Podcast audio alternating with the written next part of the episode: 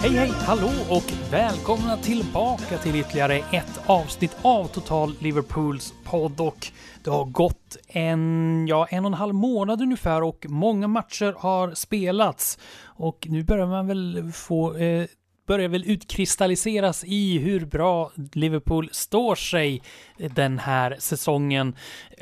Resultaten har varit lite blandade och eh, vi ska prata med i vanlig ordning Per Kvist och Thomas Nygren om hur det har varit den här senaste månaden, hur det kommer se ut under den kommande månaden som kommer fram till VM som börjar den 18 november.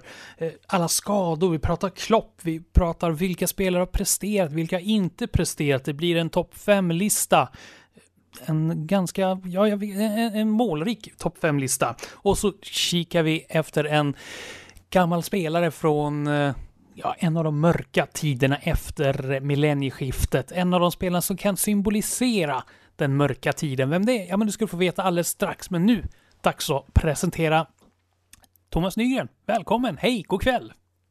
Tack så mycket. God kväll, god kväll. Och Per Kvist, god kväll. God kväll, god kväll. Ja, vi ska väl börja direkt.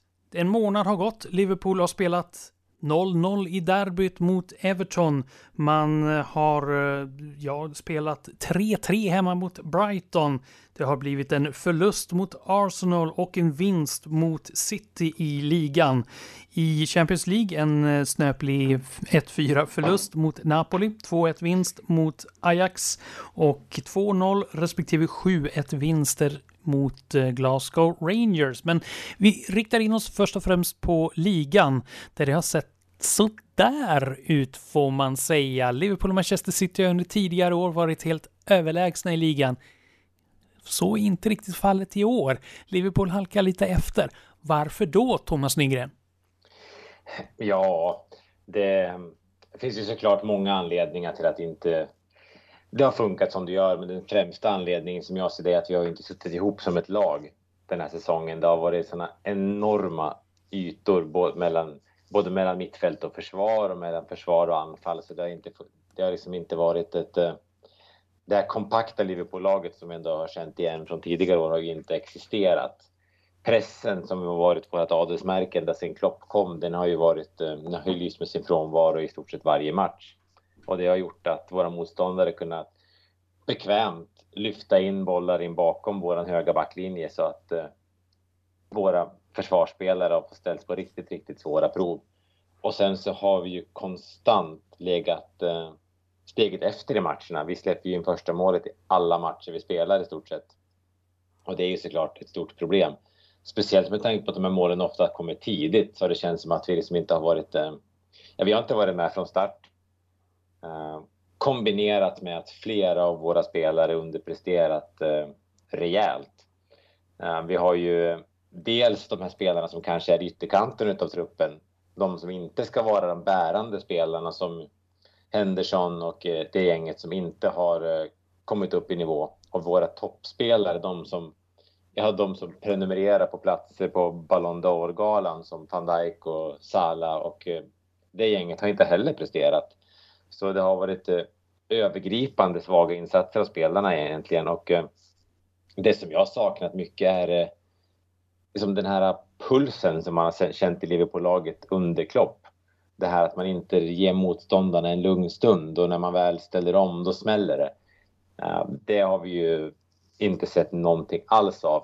Det har ju blivit lite bättre sen vi korrigerade uppställningen lite grann nu på slutet så har vi ju gått in mer och spelat med två lite mer defensiva mittfältare och sen fyra offensiva spelare och fått en lite mer, lite mer balanserad eh, eh, elva tycker jag. Lite mer hjälp till backlinjen och det har vi sett också nu mot både Rangers och mot eh, City att det faktiskt har givit resultat. Men eh, det har varit en eh, oroväckande svag inledning och många saker som liksom har kommit igen match efter match. Speciellt det här att vi är så otroligt svaga på att vara påkopplade från start. Att eh, det räcker med att vi tappar en boll på offensiv planhalva och motståndarna slår iväg en rensning så blir det målchans. Och det påminner lite grann om hur det var under pandemisäsongen då vi också saknade den här trycket och den här glöden som, ja, som, vi, som Liverpool behöver. För det är ju någonstans det som har varit vårt adelsmärke under Klopp, tycker jag. Just glöden. Ja, men precis. Att det, när, när Liverpool spelar så, så smäller det.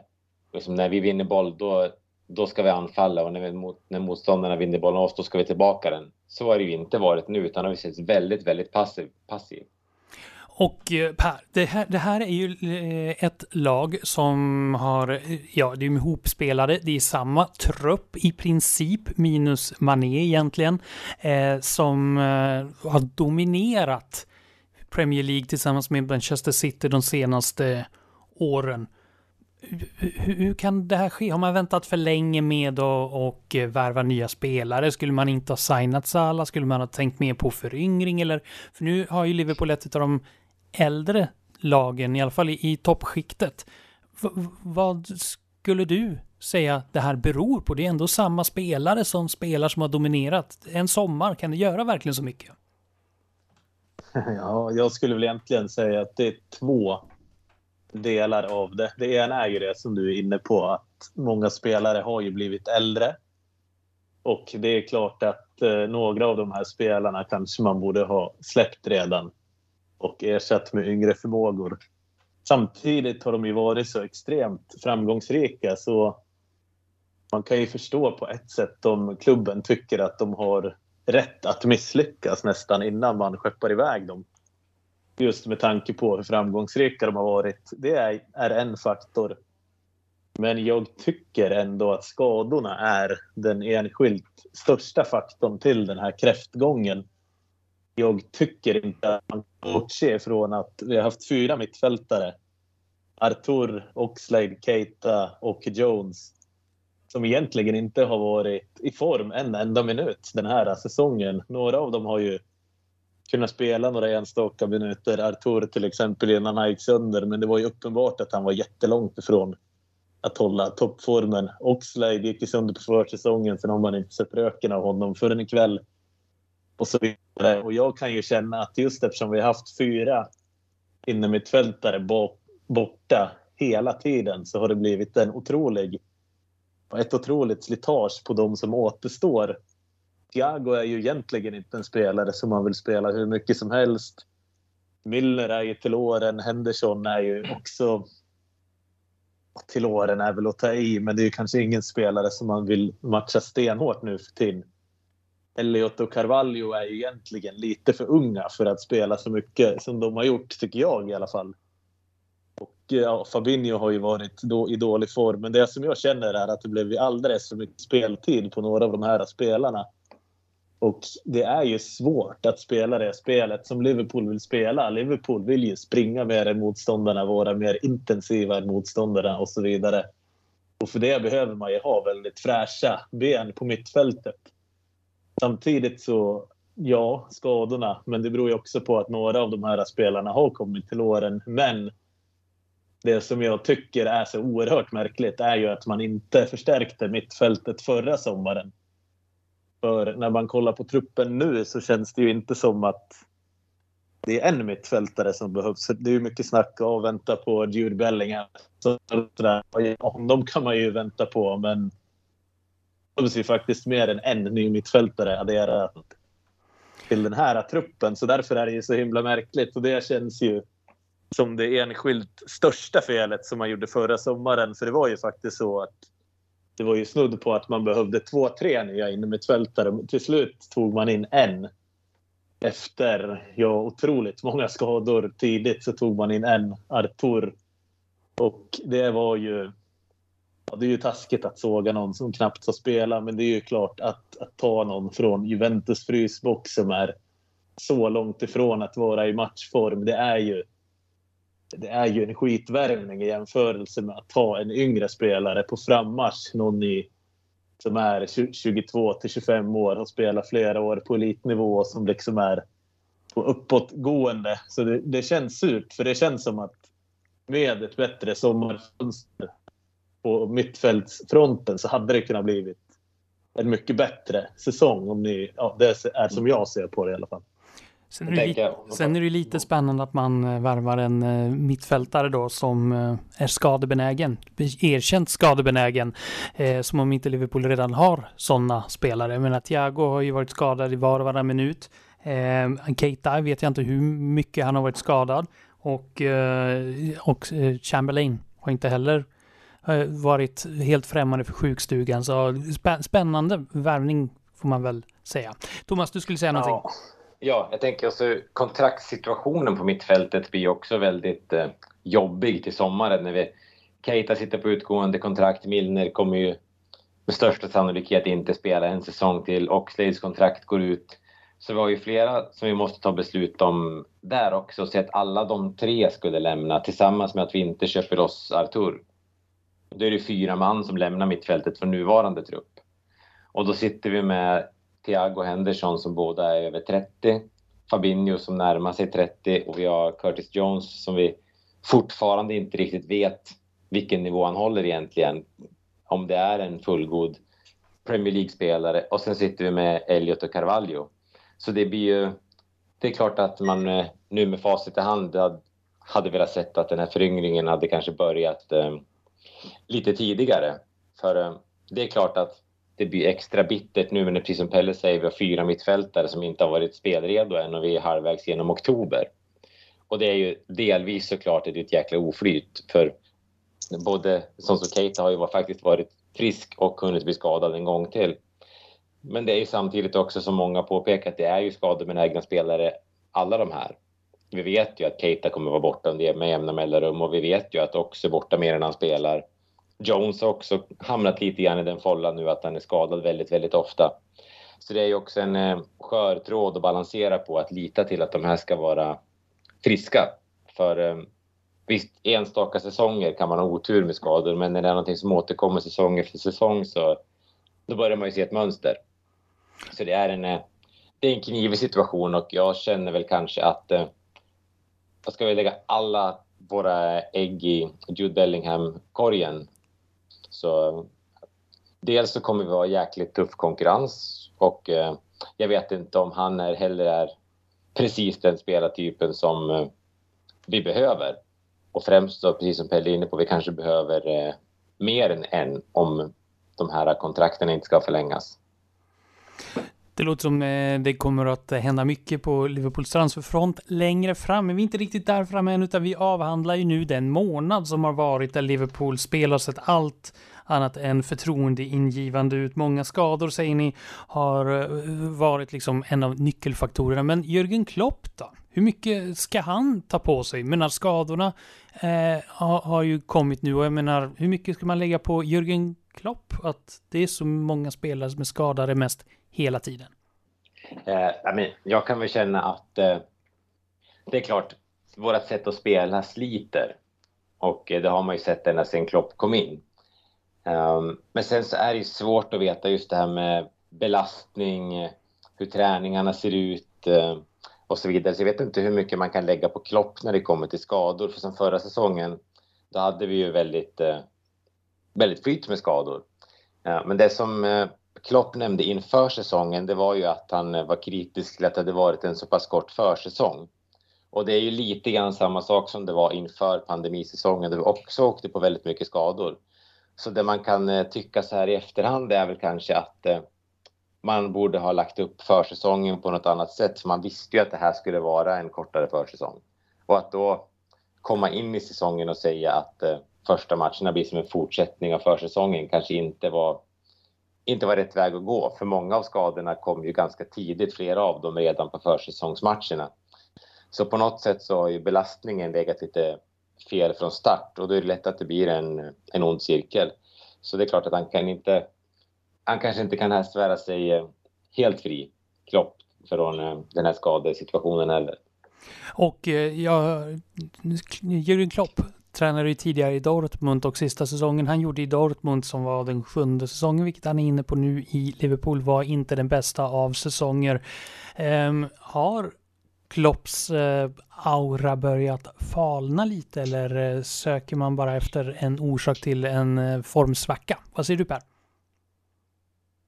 Ja, det tror jag väl inte att den har gjort. Han är ju fortfarande en av världens bästa managers, men det är ju tydligt att vi har ett mellanår den här säsongen. Men det kanske var så att det alltid skulle komma förr eller senare med tanke på att man har haft ungefär samma spelartrupp år efter år och varit väldigt framgångsrika. Det går ju inte hur länge som helst helt enkelt.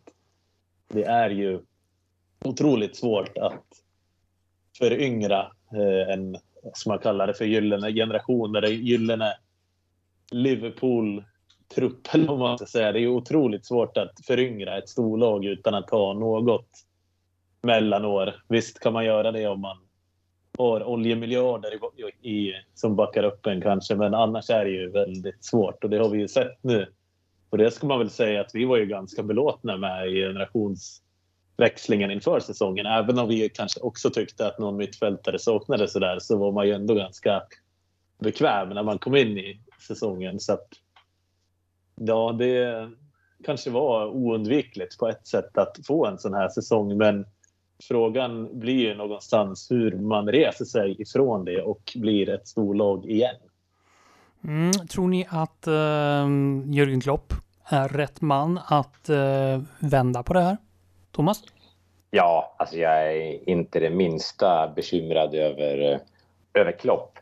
Um, det är ju det är ju lite grann så att vi har ju presterat på en extremt hög nivå under de senaste fyra åren egentligen om man bortser från pandemisäsongen. Vi har ju eh, gått långt i Europa. Vi har varit eh, antingen vunnit ligan eller varit liksom en, en hårsmån från att vinna ligan. Så jag tror det var du som skrev det också Pelle på Twitter här, häromveckan att det här är faktiskt en trupp som eh, de förtjänar ju också att misslyckas utan att vi börjar ifrågasätta precis varenda en av dem. För eh, vi har ju som Salah har gjort mål i, ja, ända sedan han kom till Liverpool, vräkt in mål. Van Dijk har varit felfri sedan han kom till Liverpool. Henderson, nu har han inte varit bra den här säsongen, även om jag fortfarande tycker att han eh, har en roll att fylla så har han inte kommit upp i nivå. Men vi är jättemånga som har hyllat hans ledarskap under många, många år i Liverpool. Och nu så pratas det om att han bara står och viftar med armarna. Så det är så mycket som liksom eh, pendeln svänger lite väl snabbt ibland. Vi måste komma ihåg att vi bara är typ två månader in i säsongen. Det är klart, vi kommer inte vinna ligan nu. Den chansen har vi ju försatt. Eh, men eh, som sagt, de här spelarna har gjort otroligt mycket bra för Liverpool och det tror jag alla är överens om. Och någonstans, eh, någonstans så måste vi acceptera att det kan inte bara vara en spikrak kurva rakt upp. Och nu när de här spelarna som har gjort som har haft så stor del i det här, de kommer ju bli sämre. Men någonstans, eh, någonstans tycker jag att de har gjort, liksom förtjänat att få underprestera utan att vi ja, sågar dem längs med fotknölarna. Så får vi se hur eh, lagbygget fortsätter. Det kommer ju garanterat att ske förändringar till nästa säsong. Men eh, jag tycker fortfarande att eh, den här truppen, när den väl gå på alla cylindrar som de gjorde mot City så har vi ett, eh, så har vi ett väldigt bra lag. Och eh, jag tror att, eh, eller jag är övertygad om att eh, Klopp kommer vända det här redan den här säsongen. Sen så kanske det inte kommer räcka till, eller det kommer inte räcka till en ligatitel. Det kanske inte ens kommer räcka till en Europaplats för det, eller till en Champions League-plats för det är många lag som går bra. Så vi kan inte liksom räkna med att vi ska köra över alla de andra. Men det borde kunna räcka med att vi får en bra andra halva av säsongen så att vi får bra fart med oss ut ur den här. Istället för att som efter förra säsongen kännas... Eh, ja, vi lämnade den den säsongen och förlorade två titlar de två sista matcherna. Så det var säkert ett ganska mentalt sågat lag som lämnade förra säsongen, även om det var en succésäsong. Mm, vi får se vad som händer. Liverpool återfinns i dagsläget den 19 oktober eh, på en eh, åttonde plats. Nio matcher spelare, 13 poäng. Leder ju Arsenal med 27 poäng efter tio matcher spelare. Eh, Champions League, eller ja, vad säga, Champions League eh, sista Champions League-platsen, en fjärde plats. Där hittar vi Chelsea just nu, nio matcher spelare, 19 poäng. Så att, ja, med den inledningen som det har känts som i alla fall så är Liverpool inte hopplöst efter i alla fall. Och vi har pratat mycket om att eh, Liverpool inte har presterat riktigt. Eh, och jag tänker att vi sammanfattar i två spelare. En spelare vill jag veta som har presterat och en som inte har presterat. Och vi kan börja med dig Per. Vilken spelare tycker du har lite mer att eh, bevisa den här säsongen? Jag tycker väl ändå Trent Alexander-Arnold att han har mer att bevisa. Han har ju varit stundtals helt okej okay, offensivt, även om man har större krav på honom där eftersom man vet att han har en fullständigt magisk offensiv uppsida. Men det är ju framförallt defensivt som han inte har varit bra.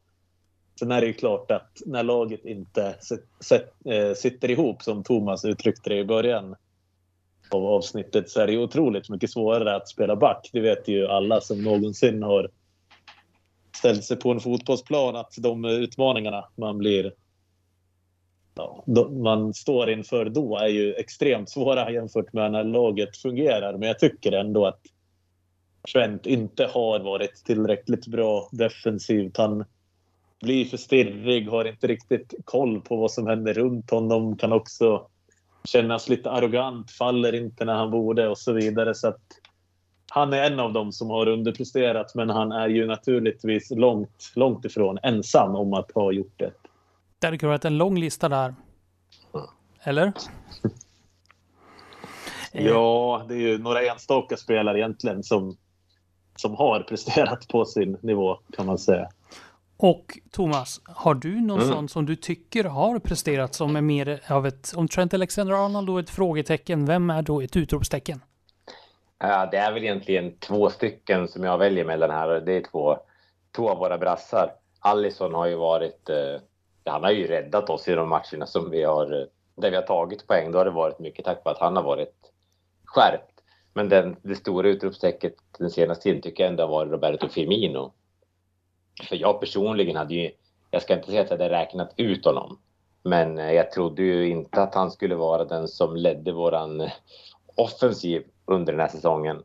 Han har ju gjort mål i ett högre tempo än på flera säsonger nu under säsongsinledningen. Han har också varit väldigt eh, viktig i speluppbyggnaden. Och under en period som våran, vårt anfall inte riktigt har suttit ihop så har han varit en, eh, en viktig del i liksom, att svetsa det samman. För vi får också komma ihåg att vi har under vad som känns som jättelänge haft Sala, Firmino och Mané där framme. Och den här säsongen så har det varit mer eh, Diaz har spelat, Nunez har spelat, Jota har spelat där framme med Salah. Det har, det har varit, varit nya konstellationer ganska ofta. Och det har inte klickat på, på samma sätt som vi har blivit bortskämda med tidigare. Men när Firmino har spelat då är det någonting som har funnits där i anfallet som man, som man saknar annars. Så hans eh, senaste veckor tycker jag har varit eh, jätteroliga att se. Och där har vi också en spelare som sitter på ett utgående kontrakt. Så vi får se hur klubben eh, hanterar det. Att han presterar så här bra nu gör det ju såklart svårare att släppa honom gratis.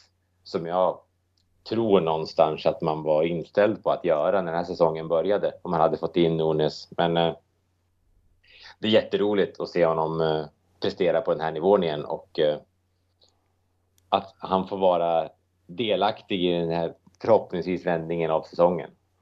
Ja, det är en av de spelarna som vi har pratat om, eller som ni har pratat om, eh, förtjänar att, eh, att ja, hyllas egentligen för, för det som har, vad han har gett klubben. Men där har vi då ett frågetecken och utropstecken och vi, vi kan väl lämna just den här eh, skakiga säsongsinledningen bakom oss för för nu och sen så blickar vi ännu mer tillbaka och eh, försöker hålla koll på en spelare som en gång har spelat för klubben, några matcher i alla fall, eh, och nu återfinns någon annanstans. Och nu, Thomas, vet jag att vi ska tillbaka till den här eran som många vill glömma, eller i alla fall är glada över att den inte är kvar. Den här perioden under Roy Hodgson som väl får ses som ett lågvattenmärke eller början till något nytt och större och bättre att ta avstamp ifrån. Men en av de spelarna från den truppen ska vi ta reda på var han befinner sig nu.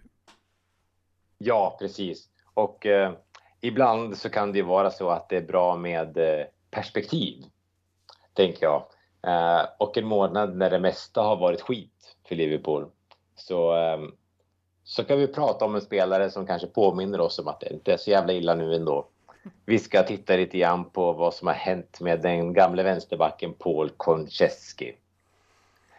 Och han värvades ju ifrån eh, Fulham av Roy Hodgson. Hodgson hade ju haft honom själv i Fulham tidigare och eh, var ett fan. Ja, och när, när, han kom till Liverpool så var det så att det var första gången han lämnade London. Som spelare, så han hade säkert åkt utanför London privat, men inte som spelare. Eh, han hade spelat i Charlton, han hade sparat i West Ham och faktiskt mött Liverpool i Gerard-finalen där 2006. Eh, och eh, sen från West Ham gick han till Fulham och från Fulham så kom han alltså till, eh, till Liverpool i en affär där bland annat svenska Alexander Kasaniklic gick motsatt väg och eh, den numera eh, fotografarbetande Lauri Dalevalle gick väl också i motsatt riktning om inte jag minns helt fel. Och eh, Konchesky kom ju till Liverpool och eh, blev ytterligare en i raden av eh, misslyckade vänsterbackar. Det syntes ju ganska tydligt att han inte var svaren på vänsterbacksproblemen som vi hade. Han var inte svar på några problem som vi hade utan han var snarare att lägga mer problem i klubben. Så han fick ju ganska tidigt en hel del kritik. Många Liverpool-supportrar var missnöjda med värvningen och när han värvades så var missnöjda med hans prestationer. Han hade egentligen bara en eh, supporter kan man väl säga när han spelade i Liverpool och det var hans mamma. Um, och det är ju fint i sig såklart att man har föräldrar som står upp för en. Men uh, Pauls mamma Carol gick ju till och med ut på Facebook och uh, skrev att alla Liverpool-skam skulle titta på sitt lag och se att eh, det är ett skitlag. Sluta leva i det förflutna, det här är skit. Han skulle aldrig ha lämnat Fulham det var väl inte så bra för hans Liverpool-karriär det heller kanske, det uttalandet. Det var ju inte så att han växte i supportrarnas ögon när mamma kommer ut och försvarar och eh, sågar hans nuvarande lagkamrater. Um, han blir ju inte kvar i Liverpool så länge, såklart. När väl Hodgson får gå så dröjer det inte lång tid innan uh, Konchesky blir utlånad till eh, Nottingham. Han gör bara 15 matcher i Liverpool och det är ju, ja, med facit han 15 matcher för mycket såklart. Sen eh, fortsätter han karriären i Leicester under en ganska lång period, mellan 2011 och 2016. Lånas ut till Queens Park Rangers under en period innan han börjar eh, nedvarvningen. Och den gör han först i eh, Gillingham innan han hamnar i ett intressant lag som heter Billericay Town. Eh, det här var ett lag som nu spelar i den sjunde divisionen i England. Eh, men man hade under en period en, eh, en ganska, med, den nivån, rik ägare som heter Glenn Templin som 2016 satsade pengar på att få in högprofilspelare. Då plockade man in Jamie O'Hara, man plockade in Paul Konchesky och man plockade in Jermaine Pennant. Så då spelade de faktiskt i klubben samtidigt i Billary K Town under 2017. Så där gjorde han 23 matcher faktiskt innan han året efter fortsatte sin turné i de lägre divisionerna till East Thurrock United där han spelade fem matcher. Sen hoppade han tillbaka till de här Billy Carey Town för att vara assisterande manager och spelare under en säsong innan han eh, la ner sin spelarkarriär. När han slutade så var han först i West Hams akademi och var tränare ett tag för vi har ju lärt oss vid det här laget att många spelare fortsätter eh, som tränare efter. Och det gjorde även eh, Paul Konchesky. Han fick eh, därefter kliva in som assisterande tränare i West Hams damlag. Och eh, sen slutet på förra säsongen, eller sen i maj, så är han eh, första tränare i West Hams damlag. Som spelar i den högsta ligan. Eh, och eh, han var faktiskt med i nyheterna så alltså sent som för bara några dagar sedan jag vet inte hur många av er som har sett bilderna ifrån den här matchen mellan West Ham och Aston Villa där en eh, fransk West Ham-spelare slår till en Aston Villa-spelare fyra gånger i ansiktet. Ehm, det var Paul Konchesky som tränade den spelaren och efter det här bråket så hade det uppstått tumult. Vilket kanske inte är så konstigt när de börjar slåss på planen. Och eh, det hela slutade med att inte bara den här tjejen som slog blev utvisad utan även Paul Konchesky fick faktiskt eh, skickas ner i eh, tunneln för att han hade betett sig illa. Eh, han har senare gått ut och försvarat det här med att han eh, helt enkelt ville stå upp för sina spelare. Och han eh, sa att det skrek saker mot den här tjejen som han inte tyckte var okej. Okay, så då stod han upp för henne och det slutade med att han också fick ett, eh, ett rött kort. Men eh, förutom att han ja, gissningsvis då kanske inte får stå på sidan av planen nästa match så är det där han befinner sig nu med Paul Konchesky som eh, första tränare i West Ham Uniteds damlag. Och eh, vi får väl hoppas för hans skull att den eh, delen av karriären blir, eh, blir bättre än eh, tiden den hade i Liverpool. Sen hade han ju, han hade ju en okej okay karriär som fotbollsspelare men han spelade i flera lag i högsta ligan i England och var ordinarie under perioder.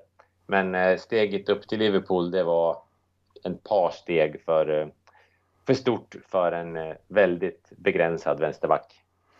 Ja, han hör väl hemma på, i skiktet strax under. Fulham var ju ett habilt Premier League-lag. Leicester var väl också ett habilt Premier League-lag under den tiden. Jag ser också två landskamper lyckades han skrapa ihop också. Så att det var ju väl ingen praktsopa, även om han kanske inte riktigt var vad Liverpool behövde vid den tiden. Men jag kan ju ändå tycka att hans mamma inte var helt fel ute. De var ju kast då, det hade hon ju rätt i. Ja, så det var ju lite så uh, sanning i det hela. Sen um, var ju som sagt var hennes son kanske en del av det problemet mer än lösning på det. Uh, på, uh, vad heter det? Du heter Per heter du, du heter inte Paul. vad, vad är dina minnen av Paul Konchesky? Ja du, jag kommer faktiskt ihåg det här med mamman, för det var ju någonting som uppmärksammades mycket. Så han var ju en bra, en hygglig Premier League-spelare som du sa, i ett ganska bra Fulham, men det som är lite anmärkningsvärt är att han egentligen aldrig blev ordinarie i Premier League efter fiaskot i Liverpool. Man får väl ändå kalla det för ett fiasko.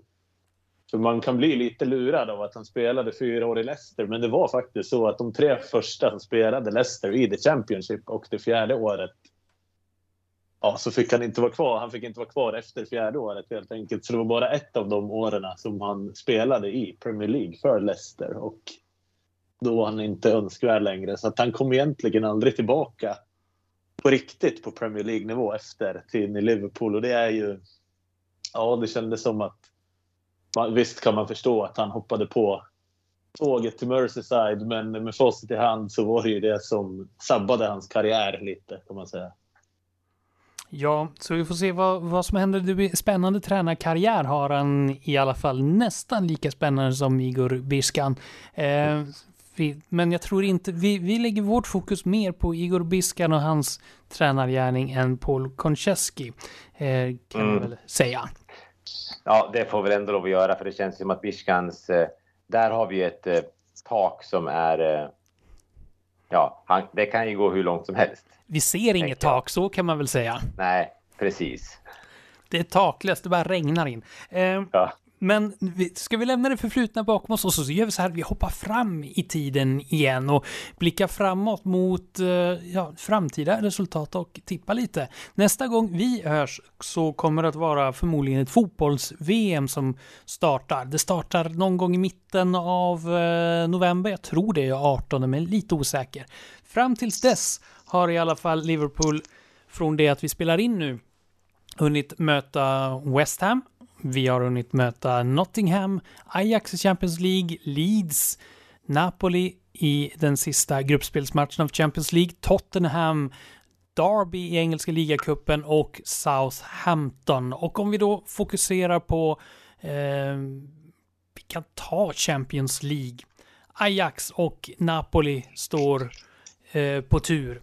Vad, vad, vad, tror ni om de matcherna? Det har varit lite upp och ner under eh, Champions League-gruppspelet får man ju ändå säga trots att den riktigt, det enda riktigt dåliga resultatet är ändå mot Napoli 4-1 och den sista matchen där känns då kanske inte som att det är den viktigaste men vad, vad går ni in med för förväntningar på de här eh, två avslutande Champions League-matcherna i gruppspelet? Per? För det första så handlar det ju om att gå vidare helhetsmässigt. Och de enskilda matcherna skulle jag väl säga att Ajax är ju en match som vi ska vinna. Och sen får man ju se inför den sista matchen vad den egentligen betyder då. Om man har en realistisk chans att vinna gruppen om man vinner mot Napoli eller om det är omöjligt på grund av målskillnad eller någonting. Det får man ju se då helt enkelt. Men Napoli blir ju intressanta för de körde ju över Liverpool nere i Italien om man ska vara helt ärlig. Och de har ju en, gjort en magnifik säsong hittills. Deras nya Georgier, Kvaradona som han kallas, har ju varit ja, helt fantastisk. Så det ska, ska ju bli väldigt intressant att se dem igen. Och om Liverpool kan vässa till formen lite inför den matchen så borde man ju definitivt kunna bjuda på bättre motstånd än vad man gjorde senast. Och i sådana fall så har man ju bra chans att vinna gruppen förutsatt att man vinner mot Ajax först. Men kan, kan bli svårt. Men det blir avancemang i alla fall från gruppspelet, eller vad, vad tror du Thomas?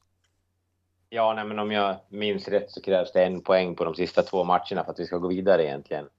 Och eh, det ska vi klara av. Uh, förutsatt att inte vi åker på en massa skador på vägen fram såklart, för nu är ju truppen uh, ganska tunn. Så, men det är klart att vi ska inte förlora mot Ajax och vi ska inte förlora mot Napoli hemma på Anfield heller oavsett hur bra de har börjat säsongen. Det Liverpool som de mötte i den första matchen, det, det är nog kanske det sämsta Liverpool jag sett under Klopp. Och eh, det ska vi inte behöva se en gång till. Så jag tror att eh, jag tror att vi säkrar avancemang i nästa match. Men eh, och jag, ja. jag skulle bli väldigt förvånad om inte vi går vidare. Ja, och jag, jag tycker också man ska ta hänsyn lite till Ajax. För det, det känns ju som att det inte är en bra Ajax-upplaga just den här säsongen. De var ju bättre förra säsongen egentligen och för några år sedan definitivt med de Jong och de Ligt där. Så att det känns ju definitivt som att Ajax är ett sämre lag än Liverpool. De, ja, som sagt, det är ingen bra upplaga där. Jag tror att PSV vinner ligan. En liten fotnot där. Ja, och vi får väl se då. Du nämner Thomas eh, skador. Under de närmaste tio dagarna så kommer Liverpool att spela fyra matcher om jag ser det rätt. Man kommer möta West Ham, Nottingham, Ajax och Leeds då under de närmaste tio dagarna. Och på skadelistan just nu när vi pratar så har vi Luis Diaz, vi har Jota, vi har Matip, Konate, Keita, Arthur, eh, Oxlade Chamberlain, Ramsey och Curtis Jones. Alla de tre och även Keita antar jag är kanske inte heltidsskadade men ändå inte tillbaka tillräckligt för att kunna starta matcher. Eh, hektiskt spelschema. Och om vi då tittar på de här eh, matcherna som man har, hur, hur vad, vad, tror ni om dem? West Ham är tufft motstånd i alla fall. Leeds brukar kosta på det också, även om de kan vara lite slarviga bakåt. Och Nottingham borde väl bli en säker vinst, men om vi ser där inledningsvis, vad, vad, hur går era tankar? Det, är ju, det kommer bli jättetufft. Främst eftersom det som du är inne på att vi, eh, vi går in i den här perioden med en ganska så tunn trupp vi har ju egentligen ingenting eh, framåt utöver de som startar när vi har både Diaz och Jota som kommer vara borta ända till efter VM. Så eh, det som måste ju Nunez komma igång ordentligt. Salah måste fortsätta på samma spår som han har gjort de senaste matcherna. Den sista en och en halv matchen.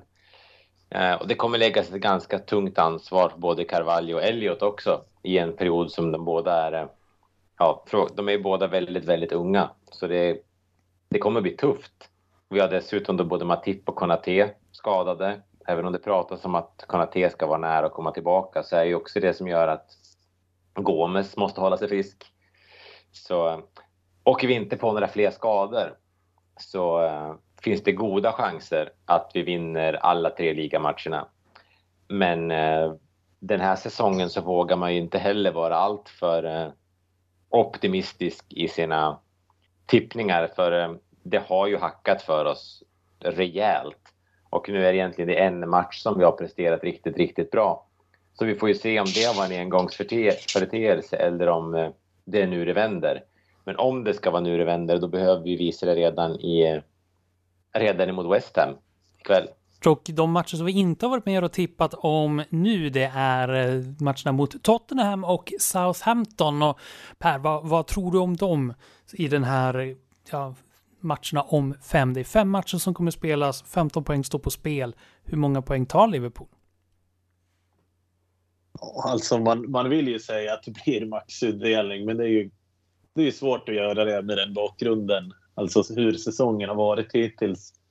Det har ju varit ganska många matcher som man normalt sett vinner som man inte har vunnit. Så att om vi säger max utdelning minus fyra poäng kanske så blir det väl realistiskt. Men jag hoppas att man vinner alla såklart. Southampton är ju ett lag som man aldrig vet vad man har men som vi brukar vinna mot Tottenham är ju egentligen alltid en svår match. Tottenham var ju också en svår match, svåra matcher förra säsongen när Liverpool var bättre än vad man är nu. Och eh, det blir givetvis tufft mot dem. Det krävs en maxprestation för att besegra Tottenham och det krävs ett bra försvarsspel. Att man är med på deras spelvändningar helt enkelt. Det är ju ofta bäst möter Tottenham, Tottenham nu för tiden.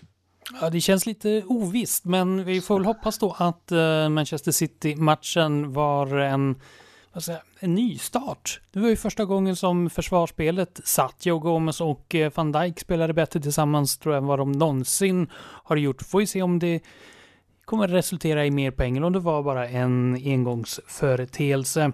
Fem matcher är i alla fall i ligan att se fram emot och det låter som ni är hoppfulla. Och med det så kan vi ju då ägna oss åt någonting som kan skänka hopp, nämligen mål. Det har blivit dags att eh, strax runda av det här programmet med då topp 5-listan i vanlig ordning och Thomas, vad är det för lista ni har knåpat ihop den här gången?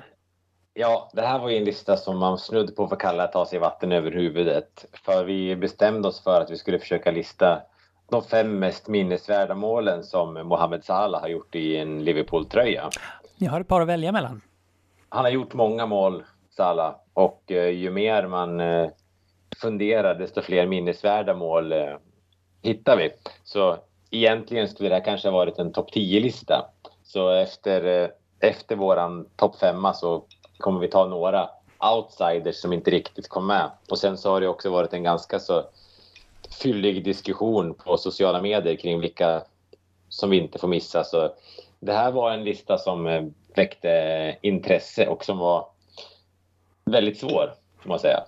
Och positiv får man också säga. Alltså minnas något trevligt istället för något dåligt. Vad hittar vi då på plats nummer fem av minnesvärda Salamål? Ja, men på plats fem så har vi ett mål som Salah gjorde på vår nuvarande målvakt. När han eh, gjorde mål mot eh, Roma i Champions League. Och det här vet jag, Pelle, var ett mål som du höll eh, väldigt högt. Jo, men jag gillar det långdistansskottet som går rätt in i krysset. Jag, jag är ju också vänsterfotad och har försökt gjort det där tusen gånger på träning. Salah har säkert lyckats många gånger på träning, men att lyckas på match med ett sånt skott är ju verkligen speciellt och jag kan tänka mig att han hade en magisk att han hade liksom en magisk känsla i kroppen när bollen när bollen lämnade foten, om du förstår vad jag menar, till slaget. Så det är en personlig favorit hos mig faktiskt. Och den letar sig bara upp på plats nummer fem. Vad hittar vi då på plats nummer fyra? Där har vi ett mål från förra säsongen faktiskt när Liverpool mötte City. Där eh, City egentligen var väl det bättre laget i första halvlek i alla fall. Men i eh, andra halvlek så gjorde ju Salah ett solomål som var otroligt vackert. Där han snurrade sig förbi flertalet försvarsspelare i City när han eh, satte bollen bakom Ederson i målet. Och det var ju liknande mål som han har gjort eh, mot Tottenham tidigare. Ett mål som också hade kunnat vara med på den här listan. Han har också gjort liknande mål mot Watford där han helt enkelt bara håller bollen så nära in till kroppen och med några enkla vickningar tar sig förbi försvarsspelarna och sen eh, placerar in bollen bredvid målvakten. Ett eh, jättevackert mål och dessutom då mot våran värsta rival på Anfield. Så det är såklart att det var mycket minnesvärt. Plats nummer tre då? Ja, plats tre målet var jag faktiskt på plats och eh, såg. Det här var ett derby mot Everton i snöväder när Salah borrade in ett patenterat skott i eh, bortre krysset efter att ha slitit sig loss ifrån sin bevakning. Lite lätt snöfall var det också vill jag minnas. Det här målet blev ju utsedd till Puskas Award som eh, årets vackraste mål.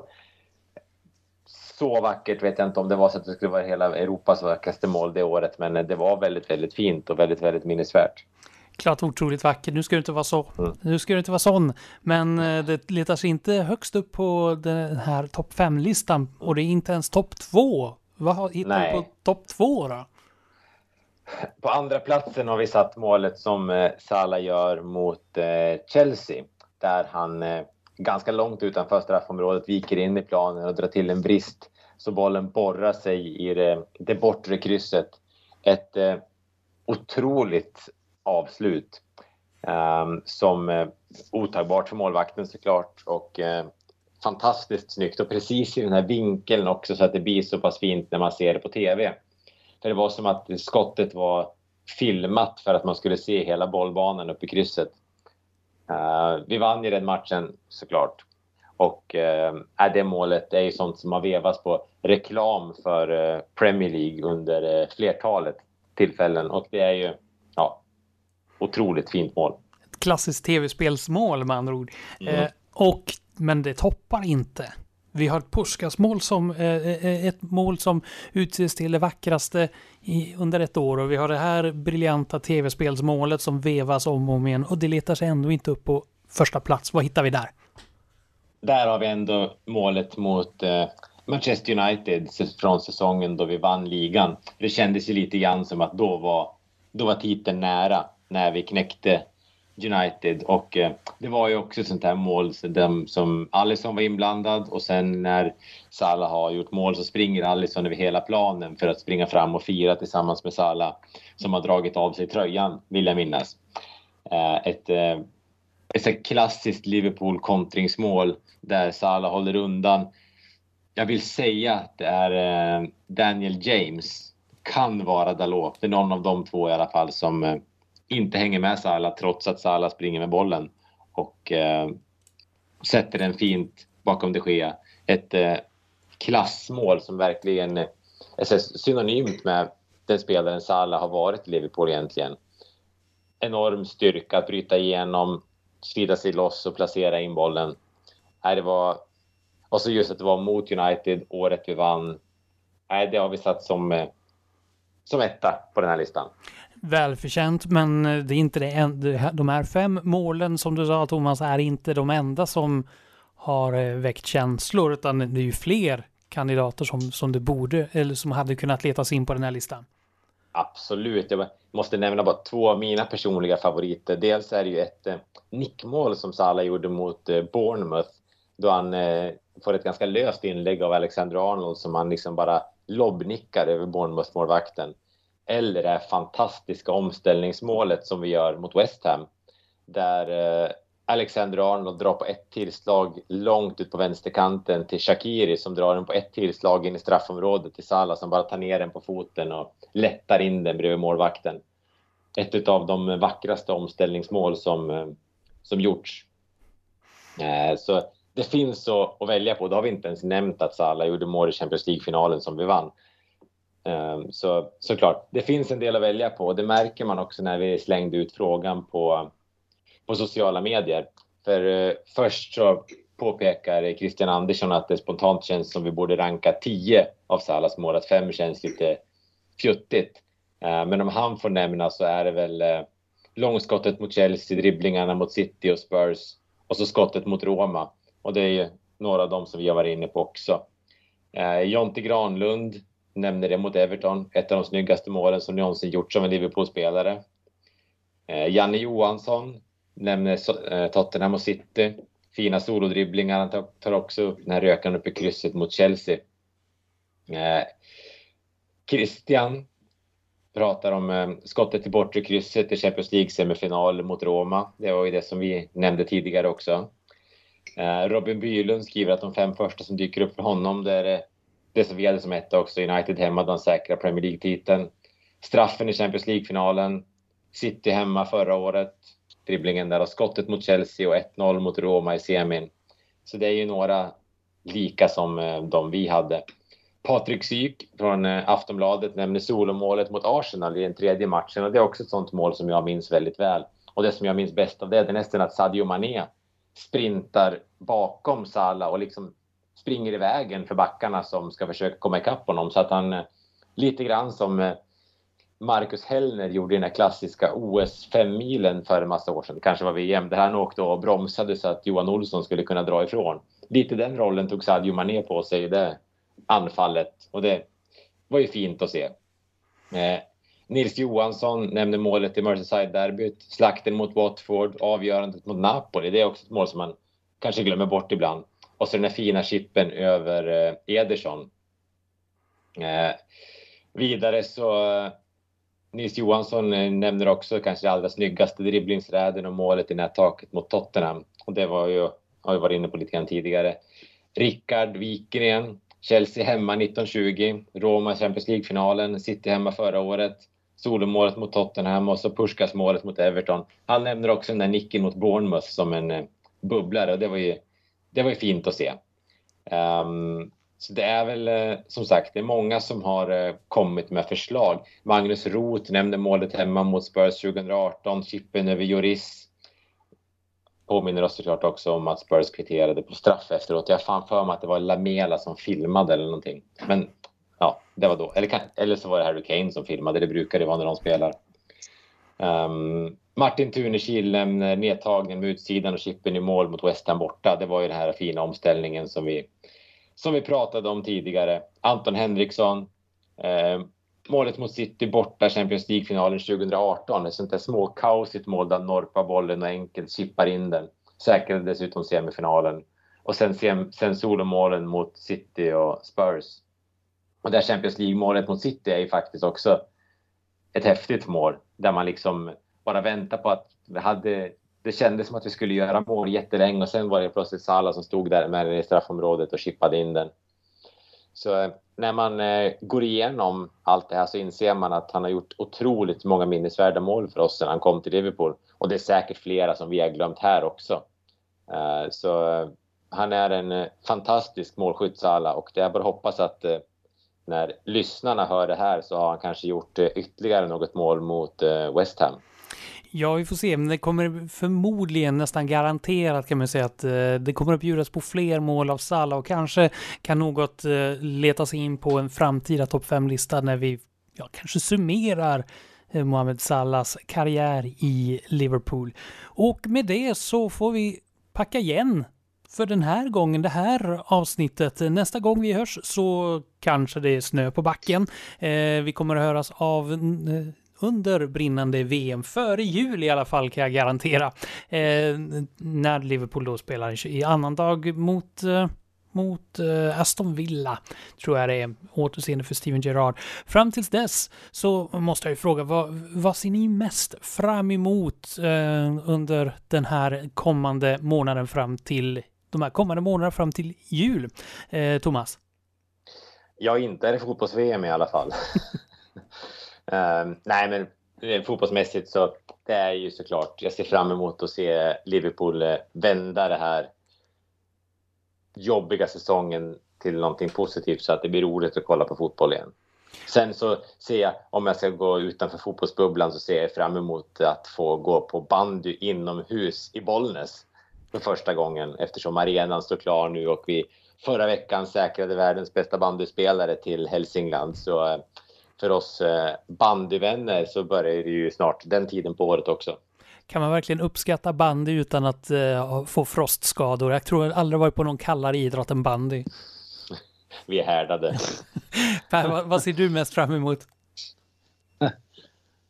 Det är väl att se Liverpool vända det här. Men man ser också fram emot transferfönstret så småningom och om jag ska säga något lite mer otippat fotbollssammanhang så Connor Bradley och Tyler Morton gör ju jättebra säsonger i Bolton respektive Blackburn. Så att jag ser fram emot att se deras matcher också för de spelar ju verkligen på positioner som kan bli intressanta i framtiden. De kan mycket väl eh, ha någon slags roll nästa säsong tror jag. Men Annars så ser jag väl också fram emot uh, vintern och julen. Jag gillar faktiskt vintern mer än alla. Jag gillar när det är mörkt och kallt och sånt där. Att ta promenader i kylan. Så att jag är lite udda på det sättet. Så att det ska bli skönt också. Jag kan ju tycka att vintern gör sig bäst inomhus. Eh, men med det så avslutar vi det här avsnittet på återseende. Och tack så mycket för att du har laddat ner den podden och lyssnat. Och eh, som vanligt, tack så mycket Thomas Nygren och Per Kvist. Ha det så bra.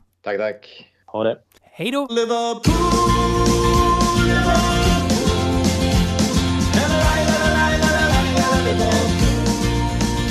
Liverpool.